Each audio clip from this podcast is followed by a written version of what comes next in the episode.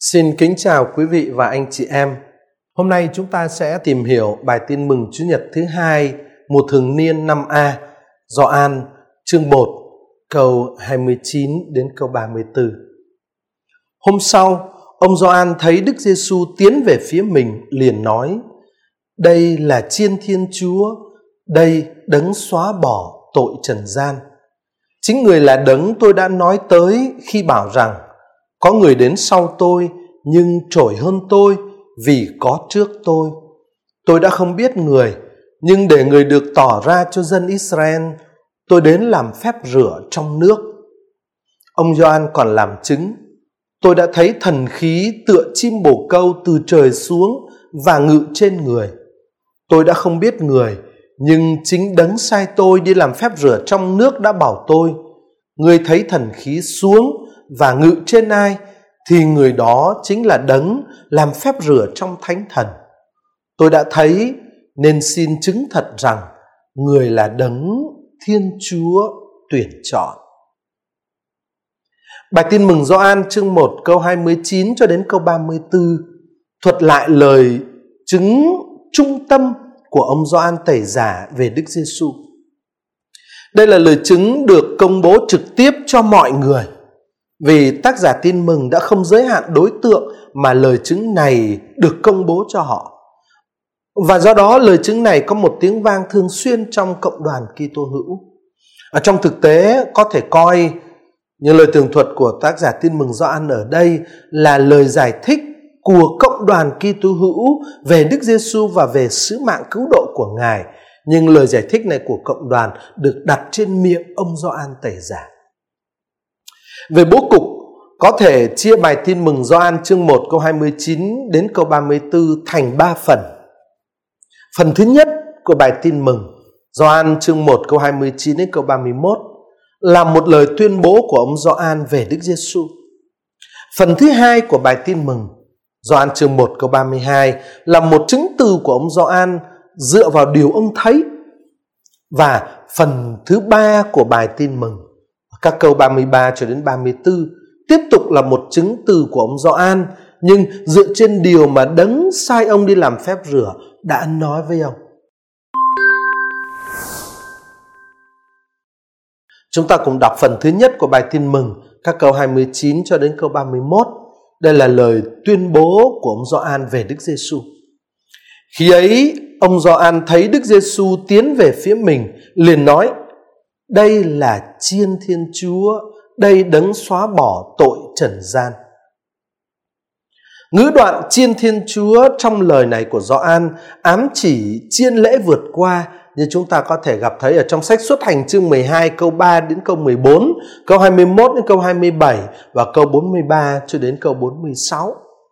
Và vì thế, cái ngữ đoạn chiên thiên chúa này loan báo cái chết của Đức Giêsu đồng thời nói đến cuộc vượt qua của Ngài, tức là nói đến cuộc xuất hành mà Thiên Chúa sắp thực hiện nơi Đức Giêsu.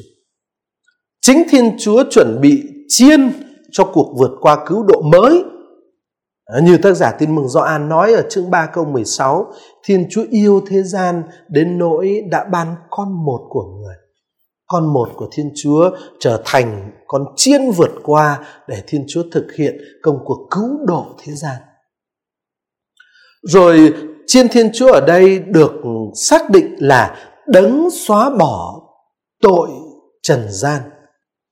Lời này mô tả cuộc giải thoát mà Thiên Chúa sắp thực hiện nhờ Đức Giêsu là con trên của cuộc xuất hành mới, là cuộc giải thoát khỏi cái gì? Đó là cuộc giải thoát khỏi tội trần gian. Chúng ta chú ý tác giả tin mừng không nói những tội lỗi của nhân loại mà nói tội của trần gian tức là một tội duy nhất đè nặng trên toàn thể nhân loại. Chính cái tội đó cần phải bị xóa bỏ, chính cái tội đó cần phải bị cất đi, chính cái tội đó cần phải bị làm cho biến mất và chiên thiên chúa, con một thiên chúa trở thành hiến lễ là để xóa bỏ cái tội đó, để làm cho cái tội đó biến mất, để cất đi cái tội đó khỏi nhân loại. Cần chú ý rằng tội trần gian được nói đến ở đây là tội đã tồn tại trước khi Đức Giêsu bắt đầu cái hoạt động công khai của Ngài và sứ mạng của Đức Giêsu sẽ là hủy diệt cái tội đó. Cho nên cái tội của thế gian được nói ở đây không được đồng nhất với cái tội không tin vào Đức Giêsu, như là cái hạn từ tội ở trong ờ, Tin mừng Gioan chương 16 câu 9.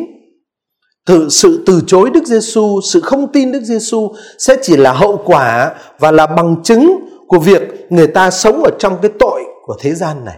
Ở dưới ánh sáng của lời tựa tin mừng Gioan mà bài tin mừng hôm nay rõ ràng có tương quan sâu sắc thì có thể nói tội được đề cập ở đây chính là sự từ chối và hơn nữa là sự đối nghịch với cái sự sống mà Thiên Chúa thông ban ở nơi Đức Giêsu. Vậy tội được nói đến ở đây là cái sự thuộc về hạ giới như tác giả tin mừng sẽ nói ở, ở Gioan chương 8 câu 23 tức là thuộc về cái hệ thống áp bức ở trong đó tối tăm kẻ thù của sự sống và sự sáng đang thi hành quyền thống trị của nó.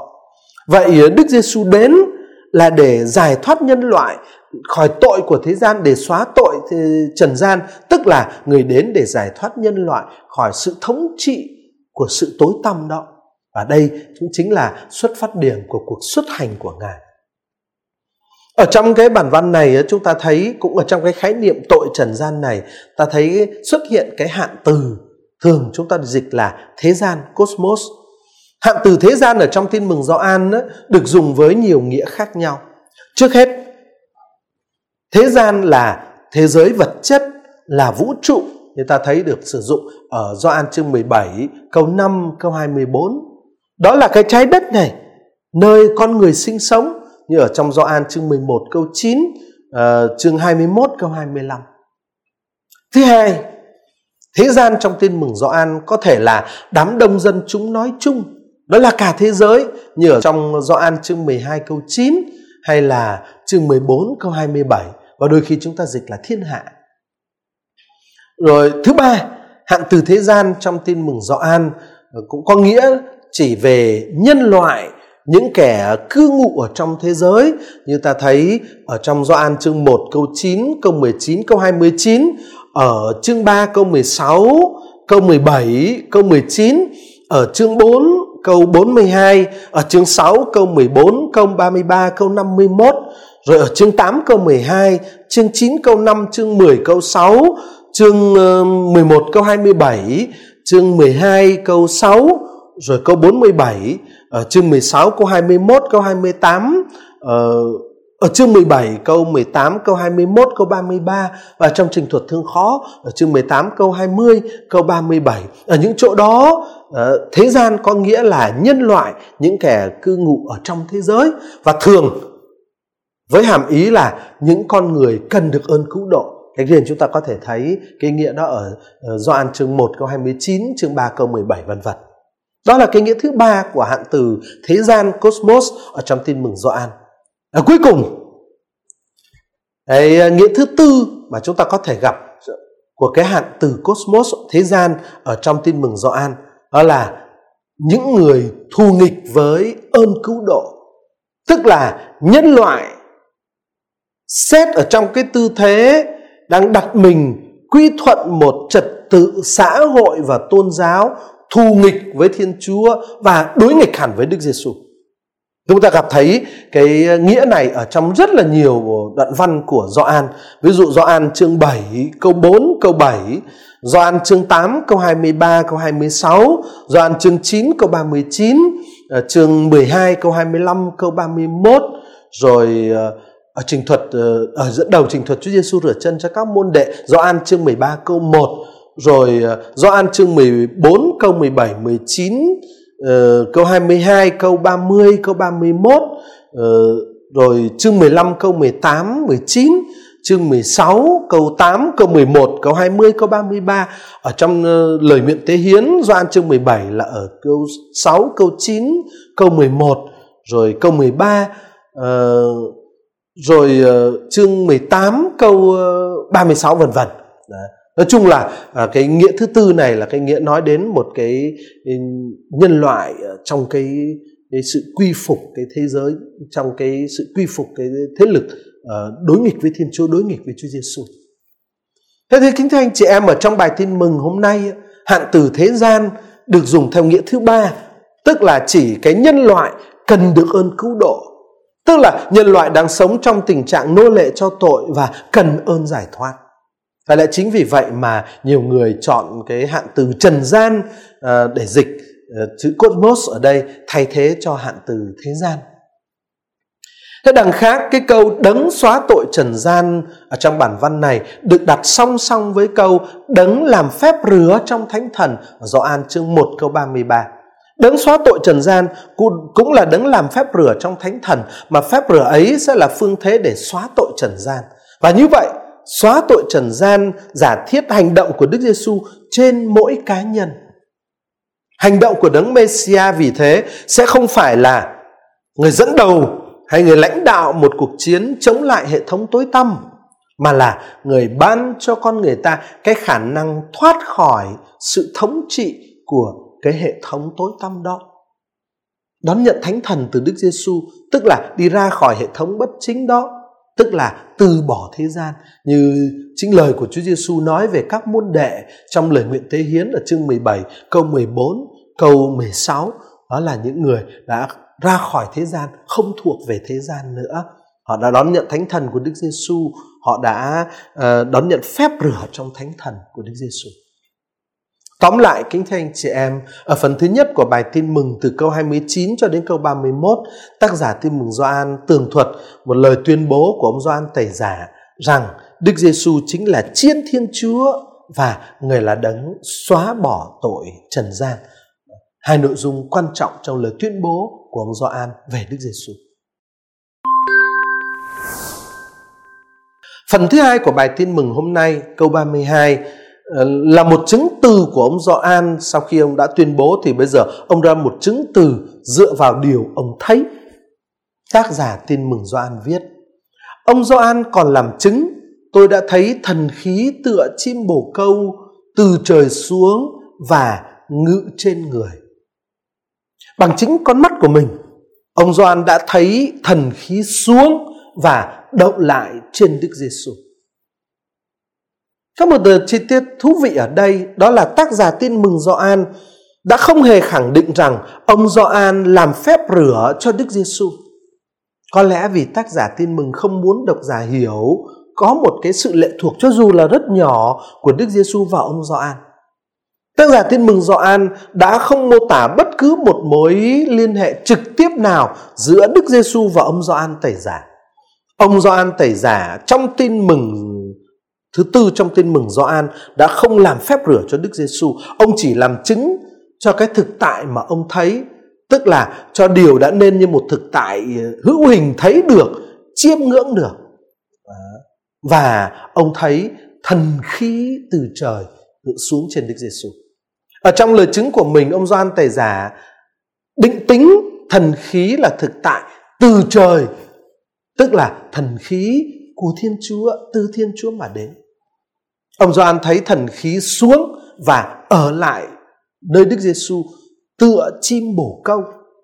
Cái cách nói này có thể mang rất là nhiều ý nghĩa, nhưng mà cần chú ý rằng tựa chim bổ câu ở đây thì không phải là định ngữ của danh từ thân khí không phải là thần khí tựa chim bổ câu mà là một trạng ngữ có vai trò bổ nghĩa cho động từ đáp xuống và ở lại vậy thần khí đáp xuống và ở lại theo một cách thức tựa như chim bồ câu đáp xuống và ở lại. Chứ không phải thần khí là chim bồ câu. Thần khí tựa chim bồ câu từ trời xuống và ngự trên người. Trước hết có thể hiểu như tôi vừa nói là tựa như chim bồ câu đáp xuống và ở lại nơi tổ của mình. Thần khí thiên chúa gặp ở nơi Đức Giêsu chỗ cư ngụ tự nhiên, yêu dấu, êm ấm và hạnh phúc của mình. Vậy cái câu nói thần khí từ trời xuống và ngự trên Đức Giêsu như chim bồ câu trong thực chất là câu mà khải về chính con người và thân phận của Đức Giêsu. Mà thứ đến, cái cách nói này cũng có thể hiểu theo nghĩa là ám chỉ đến cuộc sáng tạo nay đã trở nên hoàn hảo trong Đức Giêsu. Ngôi lời đã trở nên người phàm, ngôi lời đến ở trong tạo thành. Ngài là đỉnh điểm và là cùng đích hiện thực của tất cả tạo thành theo cái chương trình của Thiên Chúa. sự kiện thần khí xuống và ngự trên Đức Giêsu là có ý nói đến cái ừ, sự hoàn tất công cuộc tạo thành đó.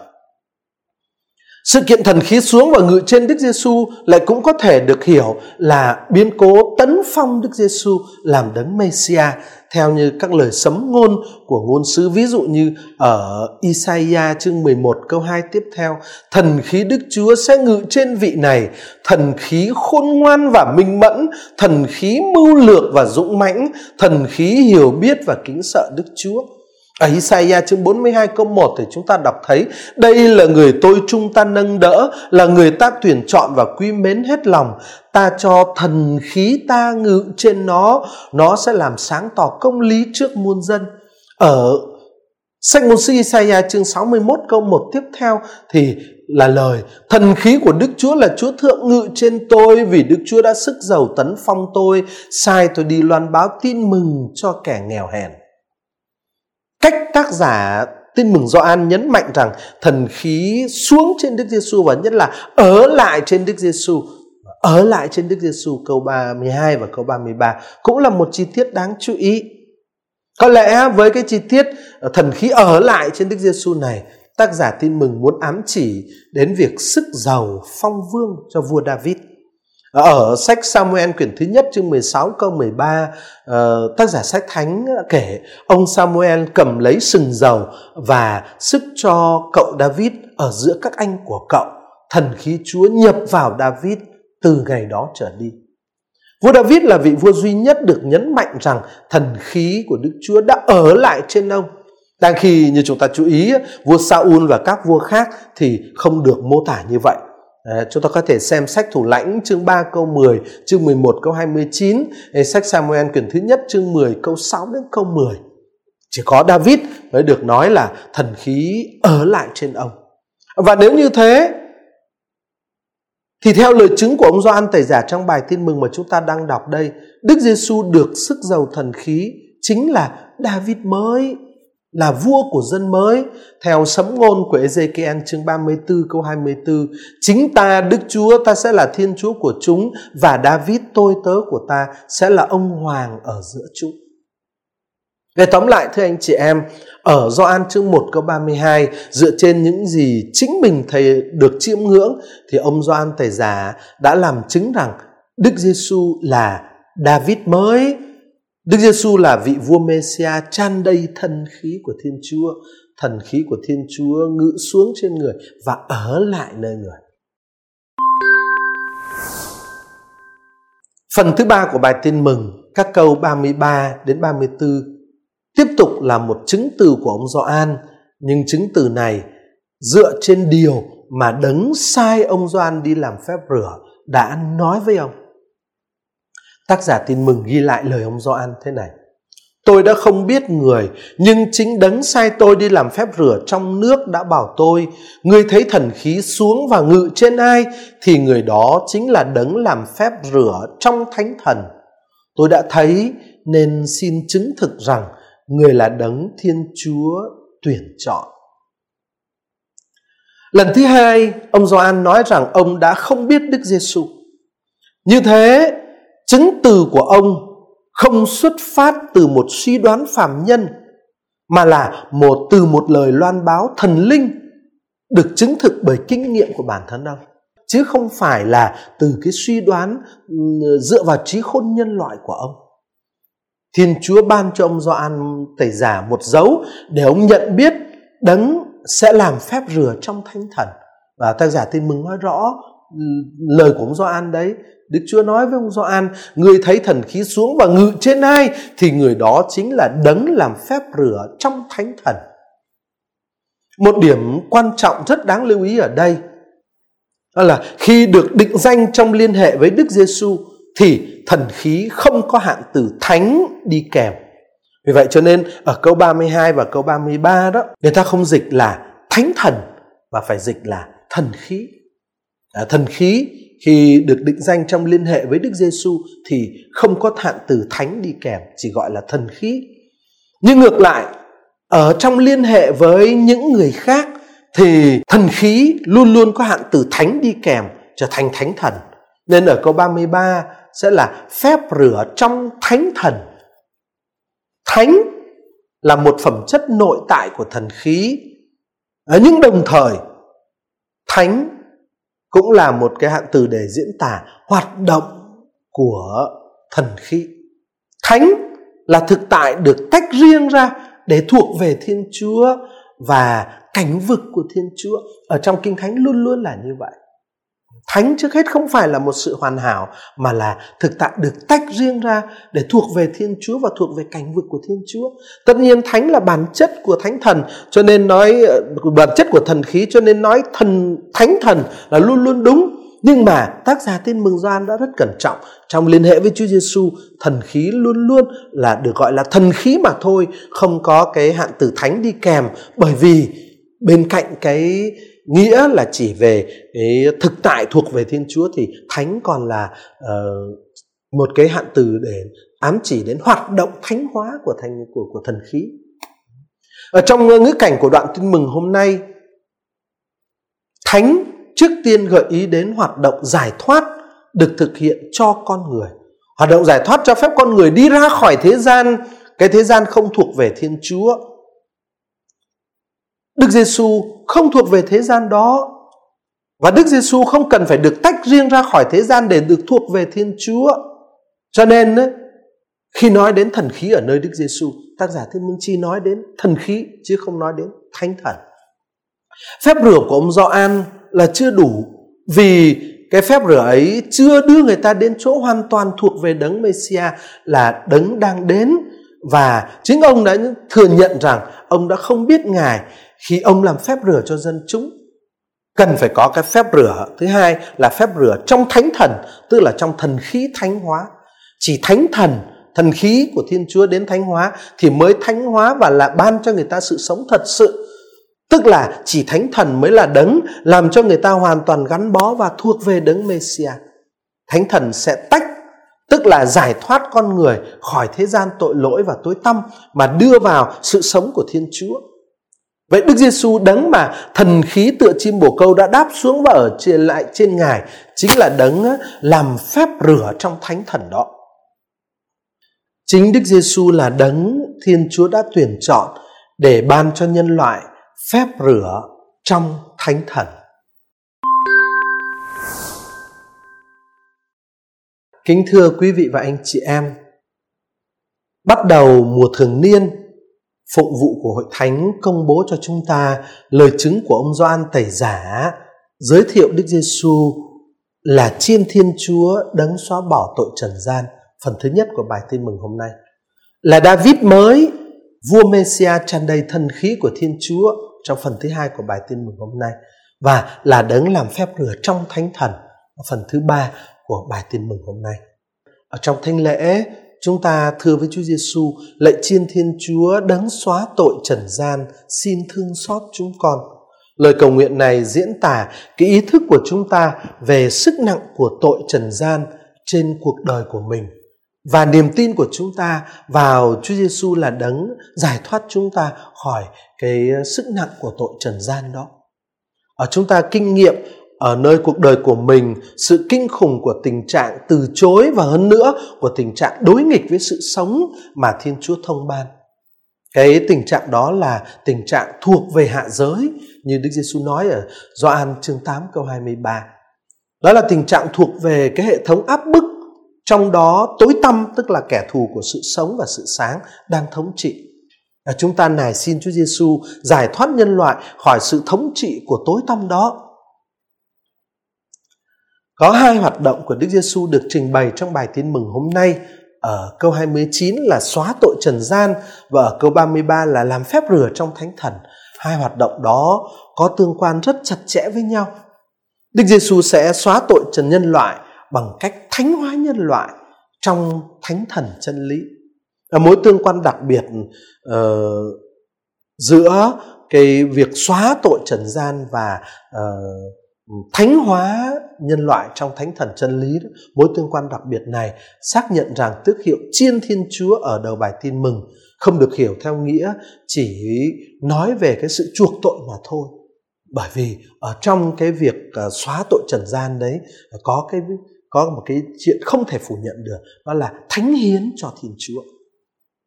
Chiên Thiên Chúa loan báo lễ vượt qua mới sẽ được thực hiện bằng cách thông ban cho con người sự sống của chính Thiên Chúa, tức là thần khí. Và chính cái trải nghiệm về sự sống mới đó sẽ là sự thật làm cho con người được tự do. Như Chúa Giêsu nói ở trong Gioan chương 8 câu 31. Và trái lại, sự từ chối đón nhận thánh thần sẽ là cố ý ở lì lại trong cái thế gian trong cái xác thịt ờ, ờ, chúng ta có thể xem cái tư tưởng đó ở Gioan chương 3 câu 5 câu 6 Vậy ờ, chúng ta trong tư cách là giáo sứ, trong tư cách là cộng đoàn, trong tư cách là gia đình, trong tư cách là mỗi cá nhân, chúng ta được mời gọi đón nhận phép rửa trong thánh thần không chỉ theo nghĩa là đón nhận một nghi thức thanh tẩy kỳ tô giáo mà thôi mà còn là và chính yếu là chúng ta được mời gọi sống thực sự trong thần khí của Đức Giêsu. Đó sẽ là sự giải thoát và sự tự do đích thật. Đón nhận phép rửa trong thánh thần là như thế. Xin kính chào quý vị và anh chị em. Hẹn gặp lại quý vị và anh chị em trong phần tìm hiểu bài tin mừng Chúa Nhật thứ ba mùa thường niên năm A, Matthew chương 4, câu 12 đến câu 23. Nguyện xin Chúa Giêsu cứu thế ở cùng tất cả chúng ta. Xin kính chào anh chị em.